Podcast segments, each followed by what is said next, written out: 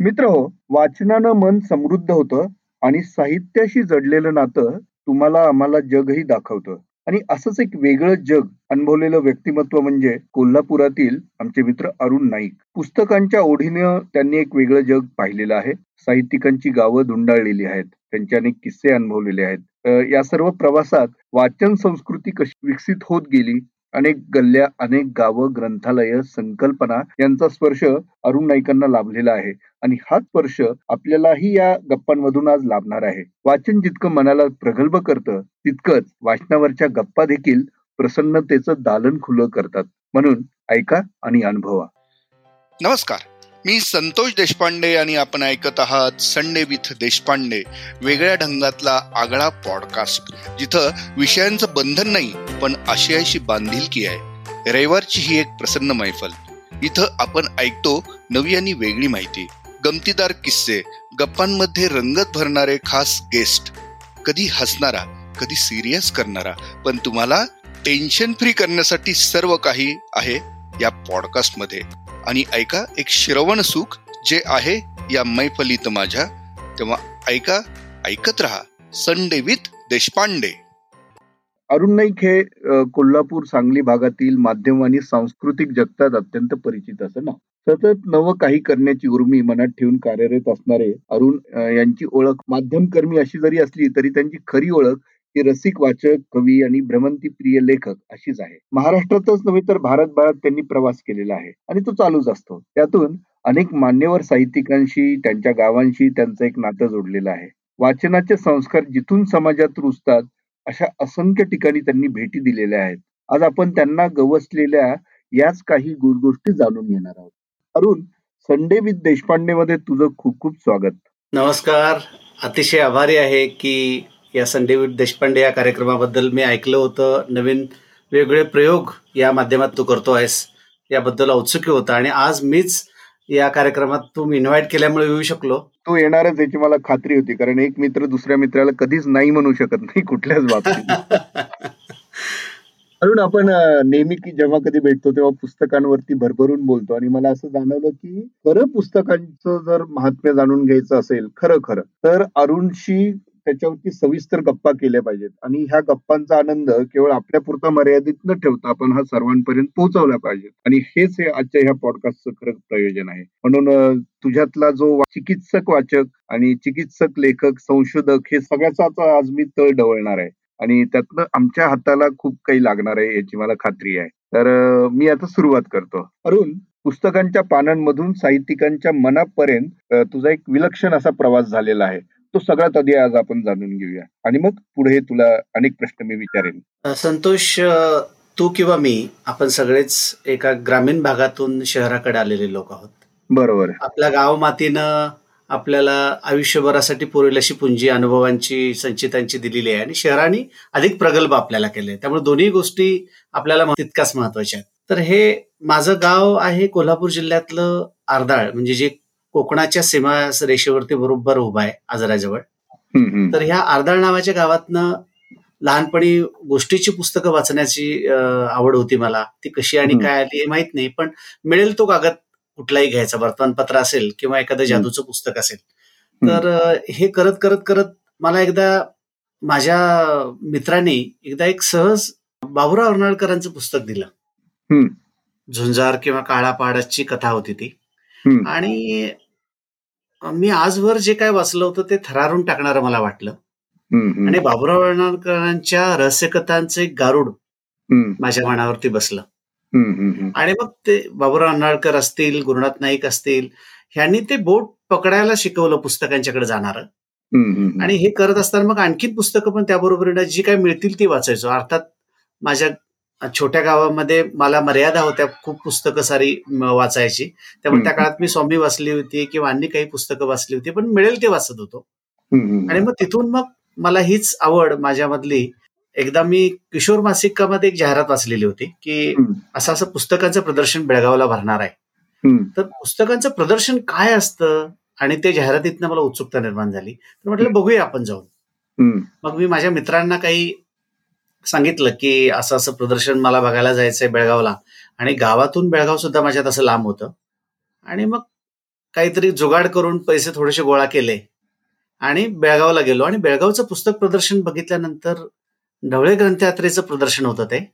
आणि त्यामध्ये लाखो पुस्तकं एकाच ठिकाणी एका हॉलमध्ये मांडलेली होती. आणि. मला पहिल्यांदा लक्षात आलं की पुस्तकांचा हा जो ज्ञानाचा सागर आहे तो प्रचंड मोठा आहे. म्हणजे आपलं आयुष्य अपुरं पडेल आपण एखाद्या त्याच्या नाद करायला लागलो तर. किती. पुस्तकं आहेत ती कशी वाचू शकू आपण काय होणार आहे मला माहीत नाही. पण ते किलकिलदार खुलं झालं माझं ढवळे ग्रंथयात्रेचं ते प्रदर्शन बघितल्यानंतर. तू केवढा होता त्यावेळी? साधारणतः माझं वय एक अंदाजे एक बारा तेरा वर्षाचं असेल. हो हो. आणि त्या काळात मी हे पुस्तक प्रदर्शन बघितलं होतं. बेळगावचं. आणि तिथून मला आकर्षण निर्माण झालं त्या सगळ्या माध्यमाचं. Okay okay. आणि नंतर मग तुझा प्रवास सुरू झाला. तू अं, मला वाटतं ग्रंथ चळवळीतूनच पुढे आलेला आहे. आणि त्यानंतर मग माध्यम क्षेत्रामध्ये अं, वेगवेगळ्या जबाबदाऱ्या सकाळ माध्यम समूहात तू पेललेले आहे. त्यानंतर अनेक संकल्पनांमध्ये तू काम केलेलं आहे. बरोबर? हो. तर याच्यात एक फार महत्त्वाचा टप्पा होता. तो म्हणजे पुस्तकांचं आकर्षण असणं आणि नंतर त्या क्षेत्रात काम करणं. म्हणजे पुस्तकांच्या आणखी जवळ जाणं. तर अं, तो नेमका कसा होता भाग? म्हणजे बघ पुस्तकं फक्त आवडत होते एवढाच विषय राहिला का आणखी तुला त्याच्या खोलात जाता आलं साहित्यिकांना भेटता आलं? त्यातून आणखी काही नवीन गोष्टी समोर येत गेल्या. हा ढवळे ग्रंथयात्रेचं ते प्रदर्शन मी बाराव्या तेराव्या वर्षात बघितलं असेल आणि त्यानंतर पुढे मी प्रयत्न करून मी असा निश्चय केला की काही करून पुस्तकांच्या प्रदर्शनात आपल्याला जायचं आहे नोकरी म्हणून. हा. त्या- जे पडेल ते काम करण्यासाठी. तर मी वयाच्या पंधराव्या वर्षी ढवळे ग्रंथयात्रेमध्ये दाखल झालो. प्रदर्शन होतं मुंबईतलं दादरला. आणि तिथून मग जो प्रवास सुरू झाला हर काम्या पोऱ्या म्हणून मी तिथं कामाला लागलो. आणि ढवळे ग्रंथयात्रेचं संकल्पना अशी होती की रघुवीर ढवळे हे त्याचे प्रवर्तक आणि संकल्पक जनक आहेत. तर संपूर्ण महाराष्ट्र कर्नाटक आणि गोवा या तीन राज्यामध्ये वर्षाचे तीनशे पासष्ट दिवस सतत पुस्तक प्रदर्शन भरवणारी संस्था ही कदाचित देशातली त्या काळातली अशा प्रकारची संकल्पना राबवणारी पहिली पुस्तक चळवळ असेल असं मला वाटतं. तीनशे पासष्ट दिवस वेगळ्या गावामध्ये पुस्तक प्रदर्शन बरोबर. त्यामध्ये ढवळ्यांच्या सहकार्यानं मी प्रदर्शनात आलो आणि तिथं त्या कामाचं स्वरूप असं होतं की जे पडेल ते काम आपण करायचं आहे. त्यानिमित्तानं वाचन चळवळीशी निगडीत निव्वळ पुस्तक वाचक एवढाच संबंध आला नाही. तर. प्रकाशन संस्था मुद्रक बाइंडर अं, वेगवेगळ्या ठिकाणी गावोगावची वर्तमानपत्र वेगवेगळ्या गावातले साहित्यिक वेगळ्या गावातल्या अनेक सांस्कृतिक संस्था ग्रंथालय अशा. सगळ्या अनेक घटकांची कनेक्शन या माध्यमातून होत होतं. त्यामुळं ग्रंथव्यवहारातल्या सर्व घटकांना स्पर्श करण्याची संधी या निमित्तानं प्रदर्शनाच्या माध्यमातून मिळाली मला. वा.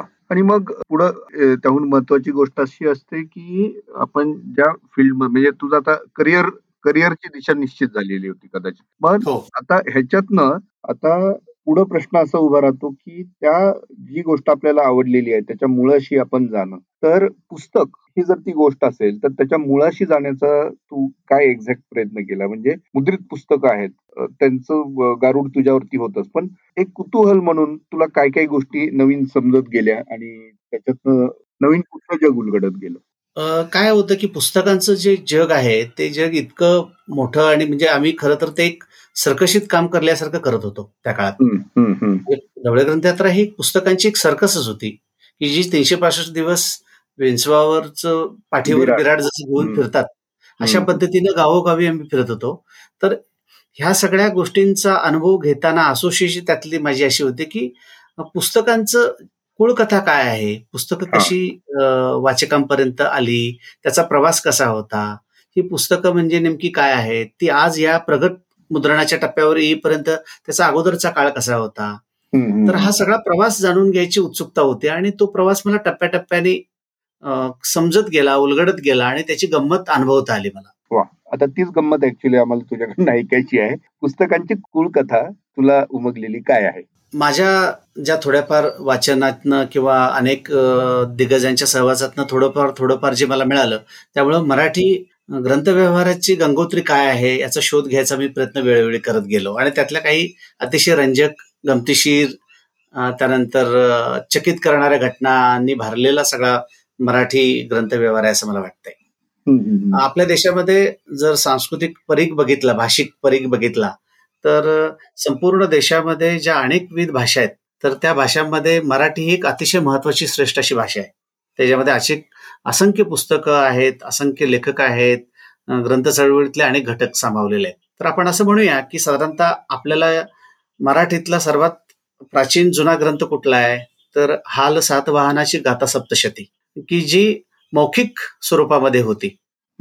हाल वाहनाची सात गाथा सप्तशती ही अनेक म्हणजे हाल सात वाहन नावाचा जो राजा होता त्या राजानं आपल्या प्रजेला आणि एक खास पथक नेमून त्यांनी कुठं कुठं कुठं आपल्याकडं काव्य पारंपरिक मौखिक वाङ्मय जतन केलं गेलंय जे तोंडी बोललं जातं असं मौखिक वाङ्मय आहे ते संकलित केलं आणि ती गाथा म्हणजे गाथा सप्तशती. बरोबर. आजही मराठीमध्ये एक उत्तम अभिजात काव्यग्रंथ म्हणून त्याच्याकडे आपण बघतो. आणि त्या काव्यग्रंथाची गंमत अशी आहे की तो नुसताच काव्यग्रंथ नाहीये. तर त्याबरोबरीनं सांस्कृतिक इतिहास आहे मराठी मनाचा भाषेचा सौंदर्याचा स्थळकाळाचा. असे अनेक असंख्य दस्तऐवजीकरण त्यातनं झालेलं आहे. त्यानंतर ज्ञानेश्वरांची ज्ञानेश्वरी आणि असे असंख्य ग्रंथ आहेत की ज्या ग्रंथांनी महाराष्ट्राचं लोकमानस अतिशय ढळून काढलं आणि ज्याला एक दिशादर्शक म्हणून काम केलं ज्ञानेश्वरी असेल किंवा अन्य ग्रंथांनी. तर हे सगळं जे चाललेलं होतं तो सगळा मौखिक काळ होता. बरोबर. म्हणजे एकाचं ज्ञान एखादं पुस्तक आहे हे अनेक लोक ते वाचायचे आणि ते पुढच्या पिढीपर्यंत संक्रमित होत जायचं. पण नंतर त्याचा पुढचा टप्पा कदाचित बाराव्या तेराव्या शतकात आला असेल की हे जे मौखिक वाङ्मय होतं हे हस्तलिखित स्वरूपामध्ये थोडं थोडं थोडं संकलित केलं गेलं आणि हस्तलिखितातनच ते प्रसारित होत होतं. म्हणजे एखादा ग्रंथ असेल ज्ञानेश्वरी असेल तर ज्ञानेश्वरीच्या नकला तयार करून देणारे नकलनवीस नावाचे कारागीर असायचे. म्हणजे मी असं रवींद्र पिंग यांच्याकडनं ऐकलं होतं की अहमदनगर जिल्ह्यामध्ये काही विशिष्ट गावं होती की ज्या गावामध्ये नकला तयार करणारे ग्रंथांच्या लोक होते. आणि ते काय करायचे की एखादा प्रसिद्ध पांडव प्रताप ग्रंथ असेल किंवा ज्ञानेश्वरी असेल किंवा अन्य ग्रंथ असेल की जे लोकमानसामध्ये लोकांना आवडतात असे जे ग्रंथ आहेत की त्याच्या हजारो प्रति विकल्या गेल्या लाखो प्रति विकल्या गेल्या आजच्या परिभाषेत आपण म्हणतो. तर त्यावेळी असे जे ग्रंथ आहेत हे मुद्रण माध्यम नव्हतंच ना काही मुद्रित. त्यामुळे त्या हाताने त्याच्या नकला तयार केल्या जायच्या ग्रंथांच्या. पण हे कशाचा आधार घेत असावेत त्यावेळी? हे आधार म्हणजे मौखिक स्वरूपात एकमेकांच्याकडनं चालत आलेले पाठांतर लोकांचं इतकं अद्भुत होतं. ज्याला मुखदगत आहे अशाला बसवून हे लिहित होत लिहित असावेत कदाचित. लिहित असेल आणि नंतर मग काय झालं की त्याच्या काही नकला तयार झाल्या. म्हणजे त्याने हाताने लिहून काही नकला तयार केलेली हस्तलिखित झाली आणि त्या हस्तलिखितावरनं परत पुन्हा नव्यानं पुन्हा लेखन सुरू झालं. अच्छा अच्छा. त्यातली गंमत संतोष तुला सांगतो की ही फार जुनी गोष्ट आहे. तर त्यामध्ये त्या काळामध्ये महाभारत ग्रंथ हा इतका लोकप्रिय होता. आजही आहे आणि त्या काळातही होता. की त्या महाभारताच्या पोथी म्हणजे नक्कल तयार केलेली हाताने लिहिलेली जी पोथी आहे त्याची त्या काळामध्ये एक नोंद जुनी सापडली मला की तीनशे एकसष्ट रुपयाला ती प्रत एका राजाला विकली गेलेली अशी नोंद आहे. सहाशे एकसष्ट रुपये म्हणजे त्या काळात सोन्याचा दर तोळ्याला किती रुपये म्हणजे तोळ्याला काही आण्यामध्ये असेल कदाचित किंवा रुपयात पण असेल सांगता येत नाही. किती किंमत होती? तीनशे एकसष्ट रुपये. म्हणजे ही त्या काळातली मी गोष्ट सांगतो तीनशे एकसष्ट रुपयाची व्हॅल्यू त्या काळातली किती मोठी असेल. त्यानंतर एक जुना संदर्भ अलीकडेच वाचण्यात माझ्या आला की अकबराचा किताबखाना नावाचा एक ग्रंथालय होतं. फतेपूर सिक्रीला. आणि फतेपूर सिक्रीला त्याचं जगभरातले अनेक लोक वेगळ्या भाषेतले ग्रंथ घेऊन यायचे. फारशी बदन त्या काळात व्यवहार बऱ्यापैकी चालायचा. तर त्याच्या ग्रंथालयामध्ये सोन्याचं वर्क असलेले ग्रंथ त्याचे चित्र काढणारे चित्रकार असे वेगवेगळ्या देशातनं त्यांना कारागीर आणले होते आणि ते असे ग्रंथ तयार करायचे आणि त्याच्या ग्रंथालयामध्ये ते समृद्ध ग्रंथालय त्याचं होतं. अशी सगळी ही नकलांची इंटरेस्टिंग स्टोरी आहे. या स्टोरीमध्ये आणखीन एक गंमत म्हणजे पुढच्या काळातली म्हणजे ती कदाचित तो टप्पा पंधराव्या सोळाव्या शतकातला असेल किंवा अलीकडच्या काळातला असेल की हे जे ग्रंथ तयार व्हायचे नकला तयार केलेले नकलवून घेतलेले तर ते गावोगावी लोक वस्तू विनिमय स्वरूपात बार्टर सिस्टीममध्ये विकले जायचे. म्हणजे एखाद्या ग्रंथाची एखाद्याला प्रत हवी असेल तर तो प्रत घेतली की त्या बदल्यात त्याला धान्य किंवा काही सुवर्ण मोहरा अशा स्वरूपामध्ये हा ग्रंथ व्यवहार होता. त्याची एक नोंद आहे की ज्ञानकोशकार जे होते आपले श्रीवेंग केतकर त्यांचे आजोबा अशा नकला तयार करून केलेल्या पोथ्या बैलगाडीत भरायचे आणि गावीगावी जाऊन त्याची विक्री करायचे. त्या बदल्यात ते धान्य घ्यायचे. पुढे पेशवाईच्या काळातले पण संदर्भ याच प्रकारचे सापडतात. तर हा सगळा काळ हाताने लिहिली हस्तलिखितांचा काळ होता. नाही इंटरेस्टिंग आहे सगळं. फक्त मग हे जतन होत होतं का वेळच्या वेळी किंवा त्याला परत नकलांना नकलांच्याच माध्यमातून ह्या सगळ्या गोष्टी पुढे येत गेल्या. नकला नकलेवरून नकल तयार केली जायची आणि हस्तलिखित स्वरूपात त्याचा पोथी किंवा ग्रंथ व्हायचा त्या काळातला. मग ती कदाचित भूर्जपत्र असतील किंवा आणखीन वेगळं काहीतरी माध्यम असेल त्या काळातलं की या माध्यमातून ते सगळं जतन व्हायचं. तर हे जतन होता होता होता पुढे मात्र केतकरांचा संदर्भ मी आत्ताच सांगितला की ज्ञानकोशकार केतकरांचे आजोबा बैलगाडीमधनं ते गावोगावी जाऊन विकायचे. पुढे गमतीशीर गोष्ट काय की मराठी पुस्तकं किंवा मराठी पोथ्या ह्या केवळ महाराष्ट्रापुरत्याच मर्यादित नव्हत्या. तर त्याचे अनेक प्रयत्न वेगळ्या ठिकाणी व्हायचे. म्हणजे जसं की मराठी साम्राज्य आपलं तंजावर पर्यंत पसरवलेलं होतं किंवा एक अटके पार होतं आपण म्हणतो. तर तंजावरला सरफोजी राजे भोसले राज्य करीत होते. आणि सरफोजी राजे भोसले हे विद्वान पंडित विविध कलेचे भोगते होते. त्यांना अनेक गोष्टींमध्ये रस होता. तर त्यांनी स्वतःच एक समृद्ध ग्रंथालय त्यावेळी केलं होतं. त्याचं नाव आहे सरस्वती महाल. तर सरस्वती महाल हे त्यांचं व्यक्तिगत ग्रंथालय आहे. आणि त्या काळामध्ये सरस्वती महाल या ग्रंथालयामध्ये लाखो पुस्तकांचं खजिना आहे. म्हणजे आजही ही पुस्तकं उपलब्ध आहेत तंजावरमध्ये. बर. आणि त्यातली बरीचशी मराठी भाषेतली आहेत. बर. त्याचं कारण की मराठी साम्राज्य म्हणजे जे चालवणारा सरफुजीराजे मराठी होते. भले ते तिकडचे तामिळनाडूत असतील तंजावरमध्ये पण त्यांची प्रजा आणि त्यांचं सगळं काम हे मराठी भाषेला समृद्ध करणार होतं. बरोबर सरस्वती महालमध्ये अनेक पुस्तकं त्यांची होती. म्हणजे उदाहरणार्थ नाटकं होती काव्यशास्त्र विनोद होता. त्यांच्याकडे गमतीशीर अनेक गोष्टींपैकी एक महत्वाची गोष्ट म्हणजे सोळाव्या शतकामध्ये दासोपंतांची पासोडी हा जो ग्रंथ आहे. हा ग्रंथ त्यांच्याकडं अतिशय दुर्मिळ सरस्वती महालमध्ये आहे. बरोबर म्हणजे त्याची गंमत अशी की हा ग्रंथ चार फूट रुंद आणि चाळीस फूट लांब अशा एका वस्त्रावरच लिहिला गेलेला आहे. बरोबर आहे. आणि ते दासोपंत आमच्या अंबाजोगाईचेच आहेत. हा. म्हणजे त्यांचं पासोडी ग्रंथ जर आज बघायचा असेल तो सोळाव्या शतकातला हा ग्रंथ चार फूट रुंद आणि चाळीस फूट लांब अशा वस्त्रावरचा सरस्वती महालमध्ये उपलब्ध आहे आज. वा. ही नक्कीच माझ्यासाठी नवीन माहिती आहे असेच प्रयत्न मग नंतर आपल्याकडे बडोदा संस्थान सयाजीरावांचं होतं. त्यांनी नवविद्या कलानिधी नावाचं ग्रंथालय आणि मुद्रणालय सुरू केलं होतं. त्यांनी मराठीमध्ये अतिशय उत्तम उत्तम पुस्तकं नंतर मुद्रित केली. मराठी भाषेतली. आणि ती जतन केली. जगभरातली अनेक पुस्तकं एकत्र आणली आणि त्याचं समृद्ध ग्रंथालय बडोद्यामध्ये त्यांचं होतं. तर महाराष्ट्राच्या बाहेर सुद्धा अनेक वेगवेगळ्या लोकांनी मराठी ग्रंथ व्यवहार मराठी पुस्तक चळवळीला त्या त्या काळानुरूप एक मोठा मदतीचा हात दिलेला आहे आणि जतन करून ठेवलेला आहे सगळा साठा. बरोबर. आणि तुझी मराठी ग्रंथ चळवळ अनुभवली त्याचा अर्थात हा एक मोठा इतिहासच आहे समृद्ध इतिहास आहे आणि त्यात दडलेल्या फॅक्ट्स किंवा काही रंजक माहिती तू पोहोचवली आहे. त्या खूप इंटरेस्टिंग फॅक्ट्स तू आता सांगितल्या. अत्यंत रंजक नव्हे ज्ञानरंजक ह्या सगळ्या गोष्टी धरून मला इथं एक प्रश्न असा विचारायला असं वाटतो की मराठी ग्रंथ चळवळ चळवळीत ह्याचं रूपांतर कधी झालं ह्या सगळ्या गोष्टींचं. म्हणजे ग्रंथालय पूर्वी ठराविक लोकांमध्येच असतील. किंवा ती एक प्रकारची लक्झरी होती त्या काळात. त्याचं रूपांतर सर्वसामान्य वाचकांपर्यंत पोहोचण्यात किंवा वाचकांपर्यंत ती चळवळ म्हणून पोहोचण्यात किती काळ गेलेला असावा आणि काय गोष्टी घडलेल्या असतील? पुस्तकांचा प्रसार आणि प्रसार अतिशय वेगात होण्यासाठी जगालाच कलाटणी घालणारी महत्वाची गोष्ट आहे. म्हणजे जॉन्स गुटेनबर्ग यानं मुद्रणाचा शोध लावला पहिल्यांदा जगामध्ये. म्हणजे जगाचा इतिहास जर आज बघितला तर कुठल्या महत्त्वाच्या गोष्टींनी जग संपूर्ण जगाची क्रांती झालेली आहे. अशा काही अनेकविध गोष्टी आहेत. त्यातली एक महत्वाची गोष्ट किंवा घटना म्हणजे मुद्रणाचा शोध आहे. बरोबर. युरोपमध्ये मुद्रणाचा शोध लागला होता पण हे मराठी पुस्तकांच्या बाबतीत मराठीतनं मुद्रण होण्यासाठीच्या बाबतीमध्ये मात्र अतिशय खडतर अशी गोष्ट होती. म्हणजे अवघड गोष्ट होती ती. त्याची थोडीशी पूर्वपुटिका मी सांगतो. आपल्याला कल्पना आहे की मराठी माध्यम आपलं जे आहे त्याच्यामध्ये पुस्तकं जी आली ती पुस्तकं मराठी मुद्रणाची गंगोत्री आपण जर म्हटलं तर त्याची गमतीशीर गोष्ट अशी आहे की महाराष्ट्राच्या बाहेरच मराठी पुस्तकांची निर्मिती किंवा मराठी भाषेचं मुद्रण झालेलं आहे. त्यातली अगदी सुरुवातीची गोष्ट जर आपण घेतली तर ती अतिशय इंटरेस्टिंग आहे. त्यावेळी वसाहत संपूर्ण जगभरामध्ये ब्रिटिशांच्या वसाहती होत्या.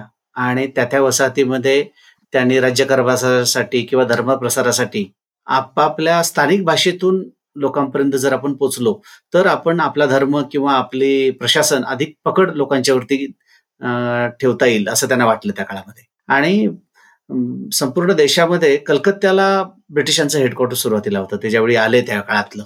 आपल्याला कल्पनाच आहे. की त्यावेळी कलकत्त्याच्या जवळ सेरामपूर नावाचं एक ठिकाण आहे. तर सेरामपूर हे कलकत्त्याच्या अगदी जवळ आहे आणि तिथं मिशनरी चळवळीचं एक मोठं केंद्रबिंदू त्या काळात होता आणि आजही आहे तो. तर या ठिकाणी युरोपमधनं विल्यम कॅरे नावाचा एक धर्मप्रसारक असा मुत्सुद्दी ज्याला आपण तंत्रज्ञानाची आवड असलेला आणि धर्मप्रसाराची ज्याला जबाबदारी दिली होती असा एक अधिकारी युरोपातनं आला भारतात. आणि सेरामपूरच्या सेंटरवरती तो तो काम करायचा त्या काळात. आणि त्याला लक्षात काय आलं की आपला जो धर्म आहे किंवा आपलं प्रशासन आहे ते लोकांच्या मनात रुजवायचं असेल तर स्थानिक भाषेतनं काहीतरी आपण केलं पाहिजे. त्यांना आपलंसं वाटलं पाहिजे. मी इंग्रजीतून पत्रकं काढली किंवा इंग्रजीतून मी काहीतरी सांगायला लागलो तर लोकांना कळणार नाही आणि त्यांना ते जवळचं वाटणार नाही. त्यामुळे आपल्याला प्रॉब्लेम येतील. त्यांनी एक मिशन ठेवलं. त्या सेरामपूरमध्ये विल्यम कॅरेनं काय केलं की तो कलकत्त्याच्या फोर्ट विल्यम कॉलेजमध्ये अनेक भाषा शिकवायचा. आणि त्याच वेळी बरोबर तो ख्रिस्ती धर्माचा प्रसाराचं पण काम करायचा. तर कॅरीच्या या पुढाकारानं एक मुद्रणालय सेरामपूरमध्ये तयार केलं गेलं. ते हुगळी नदीच्या काठावरती सेरामपूर आहे. आणि त्यानं काय केलं की देशभरातल्या अनेक भाषांमध्ये वेगवेगळ्या प्रकारची मुद्रणाची फॉन्ट तयार करायचा प्रयत्न त्या काळात केला. अच्छा. पण त्याला मराठी फॉन्ट काही त्या काळात करता आला नाही. पण त्यानं काय केलं की रोमन भाषेत मराठी पुस्तकं छापायला चालू केली. म्हणजे लिपी रोमन. पण ध्वनीत होणारा अर्थ सगळा मराठीमधला होता. बर. आणि त्यानं साधारणतः अठराव्या शतकाच्या अगोदर म्हणजे आपण म्हणूया की सतराव्या शतकामध्ये त्यानं पुस्तक त्यात छापलं तिथं. मराठी भाषेचं पण त्याची लिपी होती मात्र रोमन. आणि पहिल्यांदा त्यानं काय केलं की महाराष्ट्रातनं पण काही कारागीर त्यानं त्या कामासाठी आणले की मराठी टाईप करता येतील का? तर मराठी फॉन्ट तयार करणं ही एक मोठी समस्या होती. तो कसा करायचा? तर त्याने अक्षरांचे काही साचे कोरले आणि ते खेळ्यावर कोरले. तर आपल्याकडं महाराष्ट्रातनं त्याने पंचानन लोहार नावाचा त्याने एक माणूस कारागीर नेला होता. आणि सर्व भाषेमधले अनेक प्रकारच्या लिप्यांची अक्षर त्याने तयार करायचा त्या काळात प्रयत्न केला. अच्छा. चिनी लिपीत सुद्धा काही त्याने साचे तयार केले होते. अच्छा. आणि सेरामपूरला खेळे तयार करण्याची ओत शाळा त्याने तयार केली ग्रंथ निर्मितीची आणि अठराशे पाच ते एकोणीशे बत्तीस या काळामध्ये भारतातल्या जवळजवळ चाळीस भाषेतली बारा हजार ग्रंथ त्यांना त्या काळात छापले. बर. आणि यामध्ये इंटरेस्टिंग गोष्ट की मराठी भाषेतली पुस्तकं जी होती त्या कॅरेटनी पंडित वैजनाथ शास्त्रींच्या मत्तीनं म्हणजे मराठी एक शास्त्री बुवांना त्यांनी बोलवून घेतलं होतं. आणि वैजनाथ शास्त्रींच्या मतीनं मराठी व्याकरण सेंट मॅथ्यू बायबल अशी जवळजवळ बारा एक पुस्तकं त्या काळात त्याने छापलेली होती. बर. तर ही रोमन आणि मराठी अशी मिश्र असायची त्या काळात. पुढं काय झालं की ही पुस्तकं लोकांना आवडायला लागली तरी पण रोमन लिपी असल्यामुळे ते अजून जवळची वाटली नाहीत त्या काळात. तर मग काय करायला पाहिजे? तर पुढं इंटरेस्टिंग आणखीन गमतीशी गोष्ट आहे की ही घटना घडली होती विल्यम कॅरीची जी आहे ती घटना होती कलकत्त्याची बंगालमधली पश्चिम बंगालमधली. तर असाच प्रयत्न पोर्तुगीजांचा अंमल त्या काळात आपल्याकडे होता संपूर्ण देशात आणि गोवा हे पोर्तुगीजांचं केंद्रबिंदू होतं आपल्या देशातलं. आपल्याला कल्पनाच तर त्यावेळी त्यांनाही वाटलं की आपण आपल्या ह्या प्रदेशावरती राज्य करतोय तिथल्या लोकांना स्थानिक भाषेत आपला धर्म पोचवायचा असेल तर काहीतरी केलं पाहिजे. म्हणून त्यांनी जबाबदारी दिली की फादर थॉमस स्टिपन नावाच्या एका पंडिताला त्यांनी सांगितलं की तुम्ही धर्मप्रसाराची जबाबदारी गोव्यातली तुम्ही घ्या.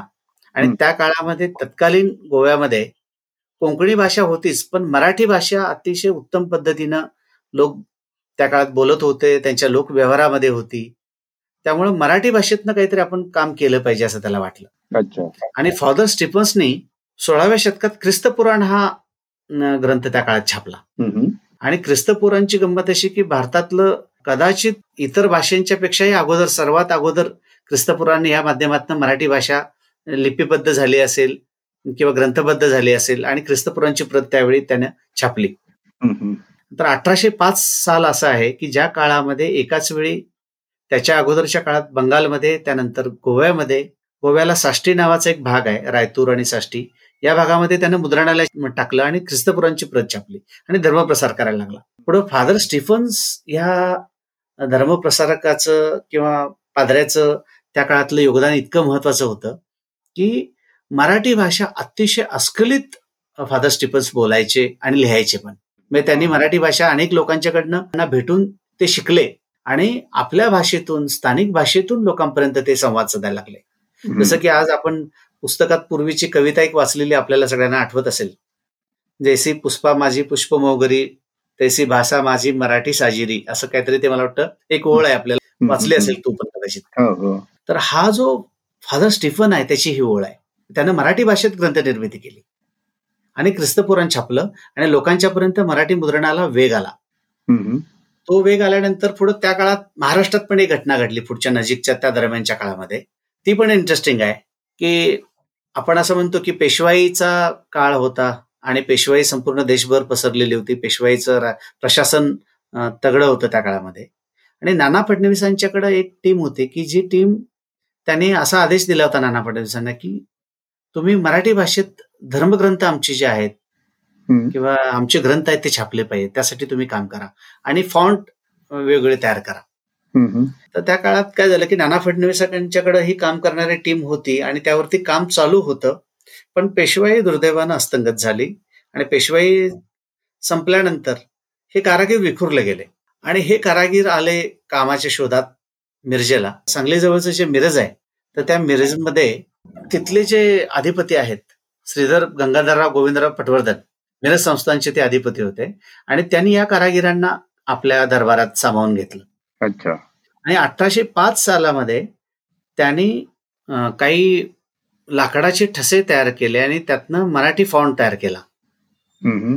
आणि महाराष्ट्रातला पहिला वेळेला छापील ग्रंथ की ज्याचं नाव आहे गीता ग्रंथ तर गीता ग्रंथ त्या काळात छापला गेला. अच्छा. ही गोष्ट अठराशे पाच सालची. आणि त्याची प्रत पण आज उपलब्ध आहे. मानसिंग कुमटेकर नावाचे संशोधक आहेत त्यांच्याकडे उपलब्ध आहे. मुंबईच्या मराठी संशोधन मंडळात पण त्याची प्रत उपलब्ध आहे. तर तिथून मराठी मुद्रणाला खऱ्या अर्थानं सुरुवात झाली आणि मराठी पुस्तकं लोकांच्यापर्यंत पोहोचण्याची प्रक्रियेला खरे तर उद्गाते म्हणूया आपण. या सगळ्या मंडळींना श्रेय त्याचं दिलं गेलं पाहिजे. खरं इंटरेस्टिंग गोष्ट आहे. खूपच म्हणजे मला तर इतक्या नवीन गोष्टी समजल्या याच्यातनं की जणू काही आपण एका भूतकाळात फिरून आलेलो आहोत. बरं आता मला एक सांग की आता त्याच्या पुढचा टप्पा काय होता आणि लोकांपर्यंत ही पुस्तकं कशी मग पोहोचली गेली? म्हणजे त्याचं वितरण कसं होत होतं सुरुवातीच्या काळात? सुरुवात अठराव्या शतकाच्या प्रारंभी आपण म्हणूया मराठी पुस्तकांची झाली. पण ती सगळीच पुस्तकं जी आहेत अठराशे पाच आणि पुढं साधारणतः एक अठराशे पंच्याहत्तर पर्यंत अंदाजे त्याला दोला मुद्रित असा शब्दप्रयोग आहे मराठीमध्ये. बाद सातोसकर अका प्रेळकर किंवा अशा ज्या काही संशोधकांनी त्याच्यावरती काम केलंय ही पुस्तकं कुठली होती त्याचं मुद्रण काय होतं? तर दगडी ठसे लाकडी ठसे अशा वेगळ्या पद्धतीने शिळाछाप प्रिंटिंग माध्यमातून ती पुस्तकं छापली जात होती. कारण मुद्रणाचं माध्यम त्या काळात अतिशय बाल्यावस्थेत होतं मराठीचं. तर त्यातली गमतीशीर गोष्ट अशी आहे की धर्मग्रंथ किंवा धार्मिक ग्रंथ हेच त्या काळामध्ये सर्वाधिक वाचले जायचे विकत घेतले जायचे किंवा ती बाजारपेठ म्हणूया बाजारपेठ या शब्दप्रयोग वापरता येणार नाही पण बाल्यावस्था होती त्याला. तर एक मी अलीकडच्या काळात एक जुनं दुर्मिळ पुस्तक बघितलं किंवा एक जाहिरात बघितली का नियतकालिकातली अठराव्या शतकातली. तर त्यात त्यांनी जाहिरात काय केली आहे? की शुद्ध तुपात छापलेले गुरुचरित्र. खात्रीशीर गुरुचरित्र. तर त्याची स्टोरी अशी आहे की अठराशे सत्तावन्न साली आपल्याकडे माहिती आहे आपल्याला की बंड झालं ब्रिटिशांच्या विरोधामध्ये. सत्तावन्नचं बंड इतिहासातलं सगळ्यात मोठं समजलं जातं. तर ते बंड होण्यामागे जी कारणं अनेक होती त्यातलं एक असं कारण होतं की जे आपले सैन्य होतं भारतीय ब्रिटिशांच्या ताब्यात होतं. आणि त्यांनी बंदुकीची जी गोळी असायची ती गोळीची सील तोडण्यासाठी मगच ती बंदुकी चालली जायची. त्याच्याच मला वाटतं की तिथे चरबी लागलेली असायची त्याला. हो हो. आणि त्या चरबीमुळं आपण बाटलो गेलो ही भावना निर्माण झाल्यामुळं असंतोष निर्माण झाला. आणि अठराशे सत्तावन्नचं बंड अनेक कारणांपैकी एक कारण हे त्यातलं होतं. तर ते उफाळून आलं. म्हणजे तर इतके आपण सेन्सिटिव्ह लोक आहोत. तर त्या काळामध्ये सुरुवातीच्या काळामध्ये चरबी मुद्रण करत असताना प्रिंटिंगमध्ये वापरली जायची. आणि ती शाही चरबीची आहेत आणि आपले ग्रंथ बाटले जातील आणि आपण बाटले जाऊ ही भीती त्या काळात वाटायची. त्यामुळे पुढे अनेक प्रयोग झाले आणि त्यात अशी जाहिरात करायला लागली त्या काळच्या प्रकाशकांना आणि छपाई करणाऱ्या. लोकांना की हा ग्रंथ शुद्ध तुपात छपलाय किंवा देशी शाहीतून तयार केला गेलाय. बरोबर. इंटरेस्टिंग तर ही तिथून सुरुवात झाली पुढं. आणि अनेक पुस्तकं यायची. त्या काळात बरेचसे अनुवाद असायचे. अं, स्थानिक भाषेमध्ये आपण लिहित अं, म्हणजे मला आश्चर्य वाटतं की अठराव्या शतकामध्ये सुरुवातीची काही पुस्तकं अशी आहेत की लोहमार्ग प्रदीप नावाचं एक पुस्तक आहे. बर. अठराशे ऐंशी पंच्याऐंशी सालातलं. तर रेल्वेचे रूळ कसे निगराणी करावे आणि त्याचे कसे कुठल्या कुठल्या पद्धतीनं अं, त्याच्यावरती टेक्निकल माहिती देणारं पुस्तक प्रकाशित झालेलं आहे? वा म्हणजे गाईड पूर्ण. रेल्वे हा. रेल्वे लाईन्स बद्दलचं गाईड हा. त्यानंतर अजूनही गमतीशीर पुस्तक आहे. ते पुस्तक म्हणजे दुर्मिळ पुस्तकांची आवड मला असल्यामुळं मला त्या पुस्तकांचा एक काय म्हणूया की लळा लागला. की आकाशातील देखावे अशा नावाचं एक पुस्तक आहे. ते अठराशे एक्क्याण्णव साली छापलं गेलेलं आहे. बर. तर या पुस्तकाचं वैशिष्ट्य असं आहे की आकाशातले देखावे हे पुस्तकच मुळात अठराशे एक्क्याण्णव ला छापलं इतकं दुर्मिळ आणि जुनं आहे. तर दीक्षित नावाचे एक हेडमास्तर होते रत्नागिरीला. आणि त्यांनी हे पुस्तक त्या काळात लिहिलंय. तर खगोलशास्त्राबद्दलचं कदाचित मराठीतलं ते पहिलं पुस्तक असावं असं वाटतंय. मला खरंच आणि त्या पुस्तकाचं महत्वाची गोष्ट अशी की दोन रंगामध्ये छापले गेलेले आहे त्या काळामध्ये एक रेड कलर आहे आणि एक ब्लुइश कलरचा प्रिंट आहे. आणि त्यामध्ये आकाशातले तारे त्याची अंतर कुठल्या काळामध्ये कुठला तारा कुठं कसा दिसतो साधारणतः काय त्याचे अवकाशातील खगोलशास्त्राची गुडगम्य गोष्टींची माहिती देणारं पुस्तक आहे ते आणि नाव सुद्धा किती छान आहे ना आकाशातील हो. देखावे. या शांताबाई शेळकेंना जुन्या दुर्मिळ पुस्तकांची प्रचंड आवड होती. आमच्या त्यांच्या गप्पा ज्या व्हायच्या त्यामध्ये सांगायचे अरे अरुण तुला काही हे पुस्तक मिळालं तर बघ ते मिळालं तर बघ. काय जे मिळायची उपलब्ध व्हायची ती त्यांना आल्यानंतर मी सांगायचो प्रदर्शनात हे पुस्तक. आलेलं आहे. किंवा हे दुर्मिळ जुनं पुस्तक मला मिळालंय. म्हणजे हे. काय विक्रीसाठी मिळायचं असं नव्हे. व्यक्तिगत छंद असल्यामुळे ही पुस्तकं फुटपाथवरनं मिळवायचो मी. हा हा. किंवा अनेक लोकांच्याकडनं मिळवायचो मी. तर त्यांना ही पुस्तकांची यादी दिली होती त्याने मला काही दुर्मिळ जुन्या. तर मला त्यात एक दिलं होतं त्याने की आकाशातील देखावे आणि चोर बाजारातील चिजा नावाची पुस्तकं मला पाहिजेत. हा. तर मी एकदा असंच पुस्तक प्रदर्शनाबरोबर मला जी आयुष्यात संधी मिळाली त्यात महत्वाची संधी अशी होती की फक्त प्रदर्शनापुरतच मर्यादित जग नव्हतं. तर त्याबरोबरीनं त्या त्या गावाचं सांस्कृतिक विश्व तिथली माणसं लेखक फुटपाथ माझ्या आवडीचे विषय जोपासायला मला अधिक ह्या माध्यमानं फार मला महत्वाचं म्हणजे माझ्या जडणघडणीमध्ये महत्त्व आहे त्याला मी असं म्हणेन. अगदीच. मी नागपूरच्या धंतोली भागामध्ये एका फुटपाथवर फिरत होतो. हा. आणि फिरत असताना मला अनेक पुस्तकं ढीग उपसत असताना एक अचानक मला सापडलं की आकाशातील देखावे हे पुस्तक जे हवं आहे शांताबाईंना. ते नेमकं योगा मला दिसलं आणि मिळालं. तिथल्या विक्रेत्यांना मला ते दिलं. मग पुढे मी पुण्यात कधीतरी आलो आणि त्यानंतर शांताबाईंना घरी जाऊन भेटलो आणि म्हणालो की तुम्ही ज्या पुस्तकाच्या शोधात आहात मला तुम्ही कळवलं होतं त्यातलं. एक दुर्मिळ पुस्तक मी तुमच्यासाठी घेऊन आलोय. शांताबाई म्हणजे अगदी लहान मुलाला जसं अप्रूप असेल एखाद्या गोष्टीचं तसं जुन्या पुस्तकांच्या बाबतीत त्यांची अप- अपूर्वाई त्यांच्या चेहऱ्यावर उमटलेली मला दिसली आणि मी त्यांना काढून दाखवलं.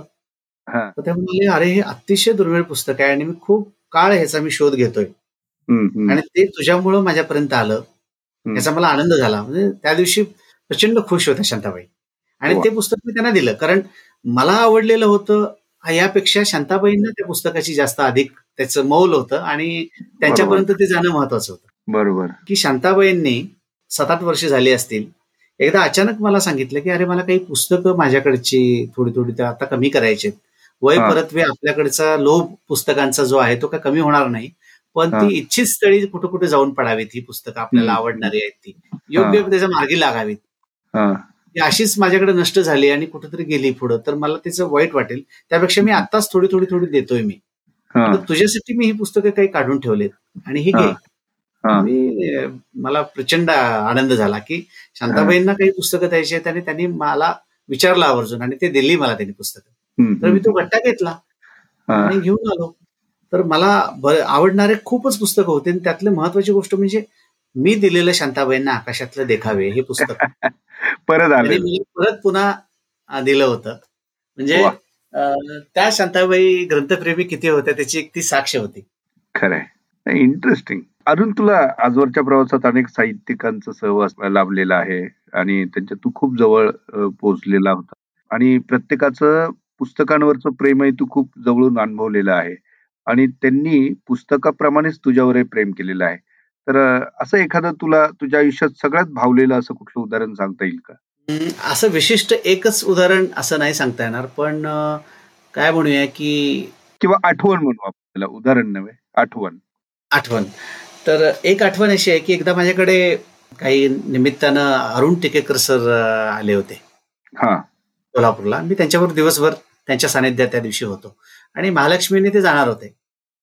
आणि जाण्यापूर्वी अगदी थोडासा अवधी कार्यक्रम संपला आणि अगदी थोडासा एक अर्धा तासाचा पाऊन तासाचा अवधी होता. त्या काळामध्ये ते म्हटले की आता मला एक छान कॉफी प्यायची आहे आपण ती घेऊया आणि मग मला तू महालक्ष्मीला सोड. मग मी त्यांना विनंती केली की सर म्हटलं की आपण कुठेतरी हॉटेलमध्ये जाऊन गोंगाटात कॉफी पिणार. आणि आपल्या गप्पा तेवढाच अर्धा तास सुद्धा माझ्या दृष्टीने मोलाचा होता. त्यामुळे मी त्यांना असं विनंती केली की सर प्लीज तुम्ही घरी याल का? ते म्हणाले जवळ असेल आणि सोयीचं असेल तर आपण करूया वेळेचं बघतो. बंधन वेळेचं आहे. मग मी हो म्हणालो आणि त्यांना घेऊन आलो होतो घरी. घरी आल्यानंतर त्यांची आवडती कॉफी त्यांना दिली आणि मग ते माझी पुस्तकं माझं छोटं कपाट आहे पुस्तकांचं ते बघायला लागले. आता काय अरुण टिकेकरांच्याकडे तर जगभरातले अनेक उत्तम उत्तम पुस्तक आहेत आणि दुर्मिळ पुस्तकांच्या बाबतीमध्ये अरुण टिकेकरांचं नाव हे संपूर्ण देशातला एक मोठा कलेक्टर बुक कलेक्टर वाचक संपादक असं एक दबदबा असलेलं नाव आहे. बरोबर. त्यामुळे माझी पुस्तकं बघताना मला जरा संकोच वाटत होता. कारण आपल्याकडं काय आहे असं वेगळं की त्यांना आवडेल असं. आणि आपला संग्रह एवढासा छोटासा आहे. एक बुंद आहे त्यांच्यासोबत दृष्टीनं.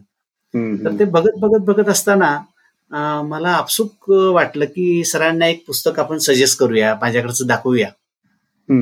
त्यावेळी त्यांचं स्थलकाल ही मालिका वर्तमानपत्रात सुरू होते आणि त्याला प्रचंड प्रतिसाद मिळत होता. एक बौद्धिक एक सांस्कृतिक सामाजिक दस्तऐवज त्याने त्यातनं मांडला होता स्थलकालमधनं आणि मी त्यांना एक पुस्तक दाखवलं आणि म्हणाले कदाचित सर हे तुमच्याकडे नसेल पण एक गमतीशीर पुस्तक आहे. तर तुम्ही ते जरूर बघा.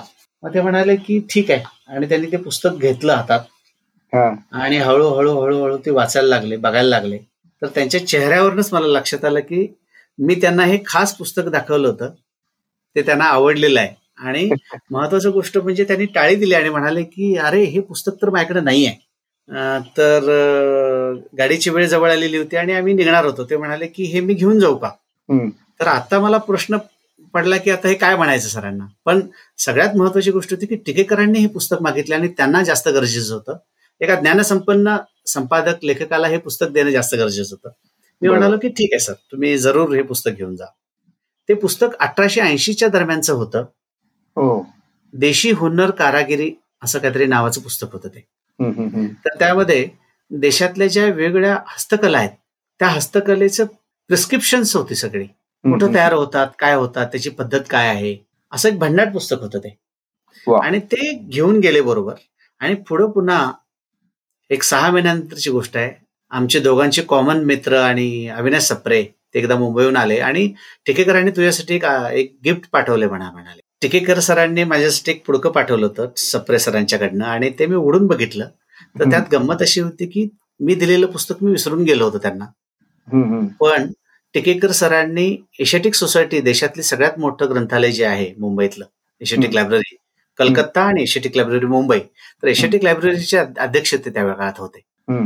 तर एशियाटिकमध्ये पुस्तकं प्रिझर्व्ह करण्याची एक तंत्रज्ञान जागतिक तिथं आलेलं होतं. जपान सरकारनं दिलेलं सांस्कृतिक कराराअंतर्गत भारत सरकारला दिलेलं होतं. आणि त्या टेक्नॉलॉजी अंतर्गत माझ्याकडचं अठराशे ऐंशी एक्क्याऐंशी सालचं देशी हुन्नर कारागिरी हे पुस्तक अजून शंभर वर्ष पुढे टिकेल अशा अवस्थेमध्ये त्याचं आधुनिक तंत्रज्ञानानं ते पुस्तक प्रिझर्व्ह करून परत त्याची मूळ कॉपी मला त्यांनी पाठवली होती. हो हो. आणि त्याबरोबरीने डिजिटलाइज हे पुस्तक करून त्याची सीडी पण त्यांनी मला पाठवून दिली होती. तर माझ्या दृष्टीनं हा एक म्हणजे अतिशय आनंदाची गोष्ट आहे. माझ्या संग्रहात ती प्रत सरांनी दिलेली माझ्याकडे आता आहे आणि पुढे शंभर वर्ष टिकेल इतक्या सुंदर अवस्थेत ती आहे. खूपच पुढे मग टिकेकर सरांशी या पुस्तकांनी जो आमचा एक मैत्र आमचे संबंध एकमेकांचा परिचय होता तरी पण एक बुजरेपणा होता.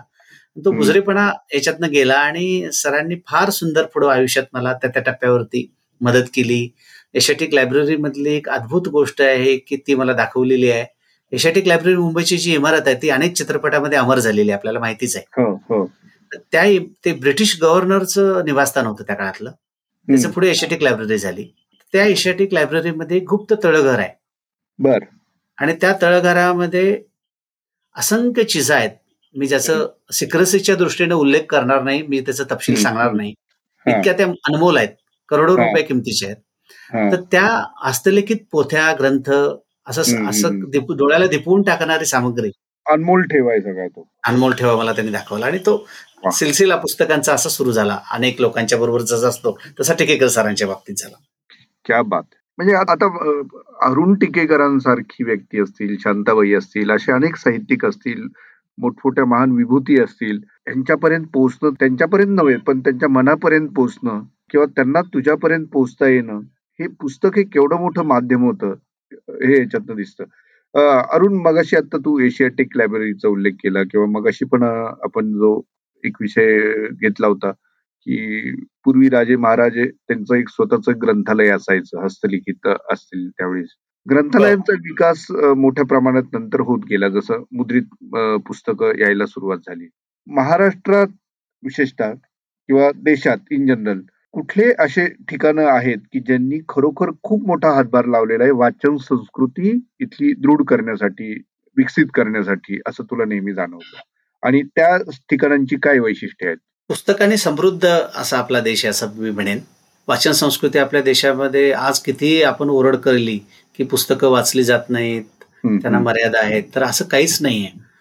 ते सगळं विश्व सुरू आहे त्याचा एक कांगावा तयार झालेला आहे असं मला वाटतं. पुस्तकांना चांगले दिवस आहेत पूर्वी होते आणि आजही आहेत. फक्त स्थित्यंतर आणि त्याचं स्वरूप बदलत गेलेलं आहे. बरोबर. ब्रिटिशांच्या काळामध्ये ग्रंथालय आता जी समृद्ध आहेत देशात संपूर्ण. त्याची सुरुवात ब्रिटिशांच्या काळात झालेली आहे. म्हणजे भारतामध्ये कुठलंही पुस्तक प्रिंट झालं की त्याची. एक प्रत ऑफिशियली नॅशनल लायब्ररी कलकत्ता. आणि एशियाटिक लायब्ररी मुंबई मुंबई या ठिकाणी कंपल्सरी कुठलीही मुद्रित पुस्तक असेल तर ते दिलंच कुठल्याही भाषेत असेल तरी ते. पुस्तक त्याकडे गेलंच पाहिजे ह्याचा कायदा ब्रिटिशांनी तयार केलेला आहे बर. आणि ही ग्रंथालय पण त्यांनीच तयार केलेली आहेत त्या काळातली जी मध्यवर्ती ग्रंथालय आपण देशाची म्हणूया तर आपल्याकडं एशियाटिक लायब्ररी आणि नॅशनल लायब्ररी जी कलकत्त्याची आहे तर ही दो अतिशय दोन समृद्ध ग्रंथालय आहेत. म्हणजे आपल्याला माहीत असेल की मराठीतले नामवंत ख्यातनाम लेखक आणि ग्रंथपाल जे म्हणून ज्यांची ख्याती होती असे श्रीबा जोशी यांची मला प्रकर्षाने या ठिकाणी आठवण होते. श्रीबा जोशी दुर्दैवानं आत्ताच अलीकडच्याच काळात त्यांचं निधन झालं. ते गुजरातमध्ये राहत होते. आणि मराठी भाषेचा आणि जे भारतातल्या जवळजवळ पाच ते सहा भाषेचा त्यांचं वाचन होतं वेगळ्या भाषेतलं. प्रचंड प्रकाड पंडित असा माणूस. की ज्यांचं गंगाजळी नावाचे चार खंड आज वाचन चळवळीतलं अमृतसार आपण म्हणूया अशी पुस्तकं ती आहेत. तर श्रीबा जोशी कलकत्त्याच्या लायब्ररीचे मराठी विभागाचे ग्रंथपाल होते. आणि अतिशय सुखेनय असे ते तिथे राहिले. तर त्यांनी जवळजवळ पाच ते सहा भाषेतली ती पुस्तकं वाचायचे. आणि त्यांना जे जी काही पुस्तकांच्या नोंदी विलक्षण वेगळ्या सापडायच्या पुस्तकामध्ये. त्या टिपून ठेवायचे ते डायरीमध्ये. आणि त्याच त्यांनी संकलन स्वरूपात नंतर पुस्तकं केली ती म्हणजे गंगाजळी जी वर्तमानपत्रात महाराष्ट्र टाइम्स असतील सकाळमधनं असतील तर ती. सदर स्वरूपातनं प्रकाशित झालेली आहेत. तर श्रीबा जोशी कलकत्त्याच्या लायब्ररीत ग्रंथपाल होते हे मला माहीत होतं आणि एकदा मी कलकत्त्याला गेलो होतो कलकत्त्याला जाण्यानंतर सांस्कृतिक फेरफटका मारणं त्या गावात लेखकांची घरं पाहणं हे सगळं आपलं आवडतंच पण कलकत्ता लायब्ररी बघणं हे सगळ्यात माझ्या दृष्टीनं महत्त्वाचा केंद्रबिंदू त्या कलकत्ता भेटीमध्ये होता. आणि मी. कलकत्त्याच्या लायब्ररीमध्ये गेलो. तर कलकत्त्याच्या लायब्ररीमध्ये गेल्यानंतर श्रीबा जोशी निवृत्त झाले होते. मला असं वाटलं की श्रीबा जोशी सर इथं आहेत आणि त्यांच्या नजरेनं ग्रंथालय आपल्याला ते बघता येईल. पण दुर्दैवानं ते निवृत्त झाले होते. मी तिथूनच त्यांना फोन केला बडोद्याला. ते बडोद्याला राहत होते आणि सर म्हटले की मी या ठिकाणी आलोय आणि तुमची आठवण प्रकर्षाने होते की या ठिकाणी तुम्ही बसून अनेक पुस्तकं वाचलीत. मराठीतनं त्यावरती लिहिलेलं आहे. तर मला कलकत्त्याची नॅशनल लायब्ररी बघायची आहे आणि ती कशी बघावी आणि काय करावी हे मला अगदी. थोडक्यात सांगा. कारण पुढचे एक आठवडाभर जरी मी इथं आलो. तरी आठवडाभर सुद्धा मी ते ग्रंथालय नीट बघू शकणार नाही. माझ्याकडे उपलब्ध वेळ कमी आहे मला ग्रंथालय बघायचं आहे. तुम्ही सजेस्ट करा. श्रीबांनी मला फोनवर मार्गदर्शन केलं की तू इथून इतक्या पायऱ्या वर गेल्यानंतर तुला हा हॉल सापडेल. या हॉलमध्ये ही ही पुस्तकांची कपाट आहेत. त्यातलं कपाट नंबर तीन तिथलं ग्रंथपालांना त्यांनी मला फोनवर जोडून दिलं. आणि कपाट नंबर तीन मधली ही पुस्तकं त्यांना दाखव. तिथून अठरा नंबरच्या कपाटामध्ये खालून वर इतकी ही एक दुर्मिळ महत्वाची पुस्तक आहे ती बघ. असं त्यांनी फोनवर मला गाईड केलं त्या दिवशी. आणि तिथलं ग्रंथपालाला त्यांनी मला जोडून दिलं माझ्या बरोबर तर मी कलकत्त्याच्या लायब्ररीची छोटीशी झलक बघितली. मी आवाक झालो. काय पुस्तकं आहेत त्या ठिकाणी?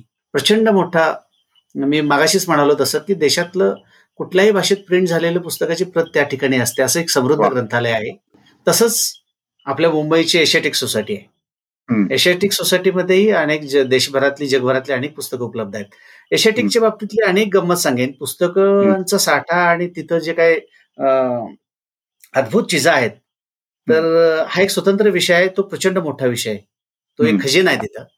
तर मला एशियाटिक सोसायटीमध्ये आमचं ढवळे ग्रंथयात्रेचं प्रदर्शन होतं एकोणीशे त्र्याण्णवच्या दरम्यान साधारणतः. आणि त्या प्रदर्शनाचं उद्घाटन वपू काळे आणि दुर्गाबाई भागवत यांनी केलं होतं. तर त्या ग्रंथालयामध्ये दुर्गाबाईंनी आमच्या पुस्तकाचं प्रदर्शन करणं आणि तिथं प्रदर्शन भरवणं हीच मुळात अतिशय रोमांचकारी घटना आहे. म्हणजे एशियाटिक सोसायटी सारख्या एवढ्या मोठ्या ज्ञानसंपन्न ग्रंथालयामध्ये आम्ही प्रदर्शन भरवलं होतं. आणि दुर्गाबाई आणि वपू आमचे उद्घाटक होते. ही आणि त्यातली एक दुग्ध सरकार आयोग असणारी गोष्ट होती. तर त्या प्रदर्शनामध्ये काय झालं की दुर्गाबाईंचा आणि सहवास थोडा अगदी थोडासा का असेना तो सहवास त्या काळात एक महिन्याभराच्या काळात मला लाभला. आणि ती एक अतिशय इंटरेस्टिंग गमतीशीर गोष्ट आहे. म्हणजे ज्ञानसंपन्न करणारी अशी गोष्ट आहे घटना आहे असं मला वाटतंय. म्हणजे काय तर एशियाटिक लायब्ररी मी पुढेही नंतर टिकेकर सरांच्या बरोबर अधिक व्यवस्थितपणे पाहिली नंतरच्या काळात. पण त्या अगोदर एशियाटिक लायब्ररी काय आहे हे थोडंसं माहीत होतं पण त्याचं एक वानवळा एक छोटीशी झलक मी त्या अनुभवा निमित्तानं बघितली. एशियाटिक लायब्ररीमध्ये दुर्गाबाई लोकसाहित्याचा अभ्यासक आणि त्यांनी केलेलं काम तर माइलस्टोनच आहे. संपूर्ण भारतामध्ये आणि मराठी भाषिक म्हणून आपल्याला अभिमान वाटणार आहे. तर दुर्गाबाई न चुकता एखादी नित्य नियमानं येऊन एका विशिष्ट ठिकाणी बसायच्या एका टेबलवर. आणि त्यांच्या टेबलवरती हरीनं अनेक विषयांची पुस्तकं मांडलेली असायची. आणि त्यातनं वाचत असायच्या त्याने टिपणं काढत असायच्या दिवसभर. अच्छा. दुर्गाबाईंना हे त्यांचं काम सुरू असताना दुर्गाबाईंना बघणं हा एक मी आयुष्यात न विसरू शकणारी गोष्ट आहे ती घटना आहे असं मला वाटतं त्या एक महिन्याभराच्या काळामध्ये. मग या दुर्गाबाई वाचायच्या टिपणं काढायच्या मध्ये थकवा यायचा. मग मध्येच कधीतरी मी त्यांना जाऊन भेटून यायचो. त्या आजीसारख्याच होत्या मला जर शांताबाईंसारख्या. तर मग त्यांना हुक्की यायच्या अरे चल छान जरा डोसा खाऊन येऊया. खूपच इंटरेस्टिंग आठवण आहे. आणि ते कायमच तुझ्या मनाच्या खूप जवळ हो आणि दुर्गाबाईंचं वय त्या काळात खूप होतं. मग त्यांना हातात हात त्यांचा घ्यायचा आणि हळूच ट्रॅफिक रोडवरच हळूहळू हळू गाड्यांना बघत बघत बघत पलीकडे जायचं. आणि पलीकडे एक इराण्याचा हॉटेल आहे. तर त्या इराण्याच्या हॉटेलमध्ये जाऊन त्यांना काय आवडायचं ते पदार्थ खायचे त्यांच्यावरून चहा घ्यायचा आणि परत पुन्हा त्यांच्या जागेवर यायचो. ही एक मोठी संधी मला त्या काळात दुर्गाबाईंच्या बरोबर मिळाली. आणि ते काय करतायत हे कळायचं नाही पण ते जे पुंजे व्यक्तिमत्व आपण म्हणूया त्या तिथे अभ्यास करत असायचे आणि टिपणं काढायचे ते मला बघायला मिळालं. आणि मराठी लघुन म्हणजे नियमित कलिकाची जी चळवळ होती त्यातले जे अशोक शहाणे आहेत ते अशोक शहाणे पण दररोज येऊन कोचवर तिथे बसलेले असायचे. कुठले तरी पुस्तकं त्यांना भेटायला आलेले लेखक असं ते सगळं एशियाटिक मधले ते दिवस बघितले. तर एशियाटिकमध्ये दुर्गाबाई ज्या टेबलवर बसून अभ्यास करायच्या त्याची पण एक फार इंटरेस्टिंग अशी गंमत आहे. ती गंमत अशी आहे की धर्मशास्त्रामध्ये संपूर्ण देशामध्ये ज्यांनी मोठं काम केलंय ते पावा काणे महामहोपाध्याय पावा काणे. तर पावा काणे धर्मशास्त्राचा अभ्यास करण्यासाठी एक टाक अनेक वर्ष ज्या टेबलवर अभ्यासाला बसत होते त्याच टेबलवर त्यांच्या निधनानंतर त्यांचा वारसा ज्ञान आणि समृद्धीचा वारसा दुर्गाबाई चालवत होता. तर पावा काणेच ते टेबल वापरत होते आणि त्याच टेबलवरती बसायचे. तर ते मला एक थरारक गोष्ट वाटते. त्या टेबलला लावलेला स्पर्श असेल त्या पुस्तकांना लावलेला स्पर्श असेल दुर्गाबाईंसारख्यांचा सहवास असेल तर ह्या एक अतिशय थरारक अशा इंटरेस्टिंग गोष्टी मला वाटतात माझ्या आयुष्यात. पावाकाणं म्हणजे तर भारतरत्नच की. हो हो हो. तर पावा काणेंच टेबल आणि ते सगळंच पुन्हा दुर्गाबाई त्याच टेबलवर बसून अभ्यास करायच्या त्या. हो हो.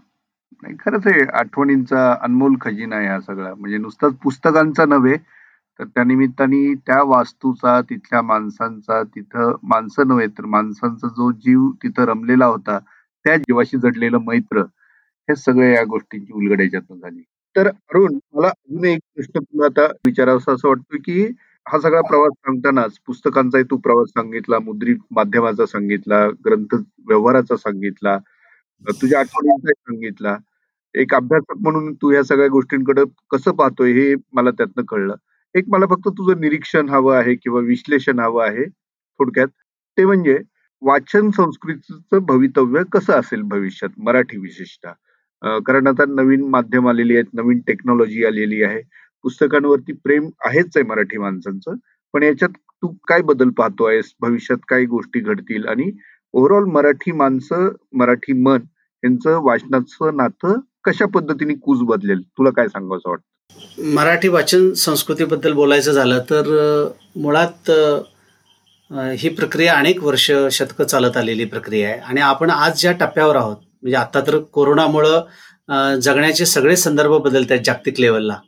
बरोबर. तर या आत्ताच्या प्राप्त परिस्थितीमध्ये मला असं वाटतं की वाचन संस्कृती ही अधिक अधिक वाढणारच आहे. म्हणजे लॉकडाऊनच्या काळामध्ये अनेक समस्या आल्या आपण आरोग्याशी लढा दिला सगळं असलं तरी जो वाचणारा आहे कला क्षेत्रातला कला विषयाची आवड ज्याला ज्याला आहे त्याने त्या त्या माध्यमामध्ये स्वतःला गुंतवून घेतल्यामुळं कदाचित हा काळ अधिक थोडासा सुकर व्हायचा प्रयत्न झालाय. तर वाचन ही एक महत्वाची गोष्ट आहे. अलीकडच्या जर कोणाच्या मुलाखती आपण बघितल्या असतील वाचल्या असतील तर त्यात बऱ्याच लोकांचे संदर्भ आहेत की मी अमुक पुस्तक वाचलं अनेक पुस्तकं मला वाचायची होती लॉकडाऊनमुळे मला ही संधी मिळाली. तर लॉकडाऊनच्या काळामध्ये असंख्य लोकांनी वेगवेगळ्या प्रकारची पुस्तकं वाचली. त्याच्यावरती वेगवेगळ्या प्रकारची वेबिनार्स केली असतील हे केले असतील. तर आत्ताच्या प्राप्त काळामध्ये पुस्तक ही गोष्ट आहे की त्याचं फक्त माध्यम बदलेलं असं मला वाटतंय. म्हणजे जसं की स्टोरी टेलच्या माध्यमातून तुम्ही ऑडिओ पुस्तकांचं एक दुनिया अद्भुत अशी खुली केलेली आहे. म्हणजे माध्यमांतर थोडक्यात. माध्यमांतर होणार आहे. वाचन संस्कृती टिकणार आहे. फक्त त्याचं स्वरूप बदलत राहील. ई बुक असेल किंडल असेल किंवा अनेक अनेक पुस्तकांचे फॉर्म्स बदलतील आता पण वाचन हे नक्कीच राहणार आहे. म्हणजे हे कॉम्प्लिमेंटरी राहतील हे सगळे फॉर्म बाकीचे. शंभर टक्के. आपण पॉडकास्टच्या शेवटच्या सत्रात येतो. महाराष्ट्रात अशा कुठल्या गावांची किंवा वाचनालयांची तुला नावं सांगता येतील की ज्या वाटतात तुला की ज्यांनी ज्यांच्यामुळे ग्रंथ प्रसार किंवा ग्रंथ व्यवहाराला खूप मोठी चालना मिळालेली आहे? ती ऊर्जा स्थानं आहेत वाचनाची. महाराष्ट्र ग्रंथालयाने समृद्ध आहे आपला. म्हणजे आपल्या प्रत्येक जिल्ह्यामध्ये महाराष्ट्राच्या जिल्हा ग्रंथालय जे आहे त्या जिल्हा ग्रंथालयांना साधारणतः दीडशे ते शंभर वर्ष सहज झालेली आहेत. आणि त्या त्या ठिकाणची पुस्तकं ही अतिशय दुर्मिळ तर आहेत पण समकालीन आत्ताच्या ताज्या विषयावरची पण पुस्तकं आहेत. तर ह्या ग्रंथालयांनीच वाचक मन समृद्ध केलंय मला असं वाटतंय. तर मला एकच उल्लेख करता येणार नाही पण राजाराम दीक्षित वाचनालय जे सीताबर्डीचं नागपूरमध्ये आहे ते ते ग्रंथालय मला अतिशय पुस्तकांनी खजिना असलेलं ग्रंथालय वाटलं.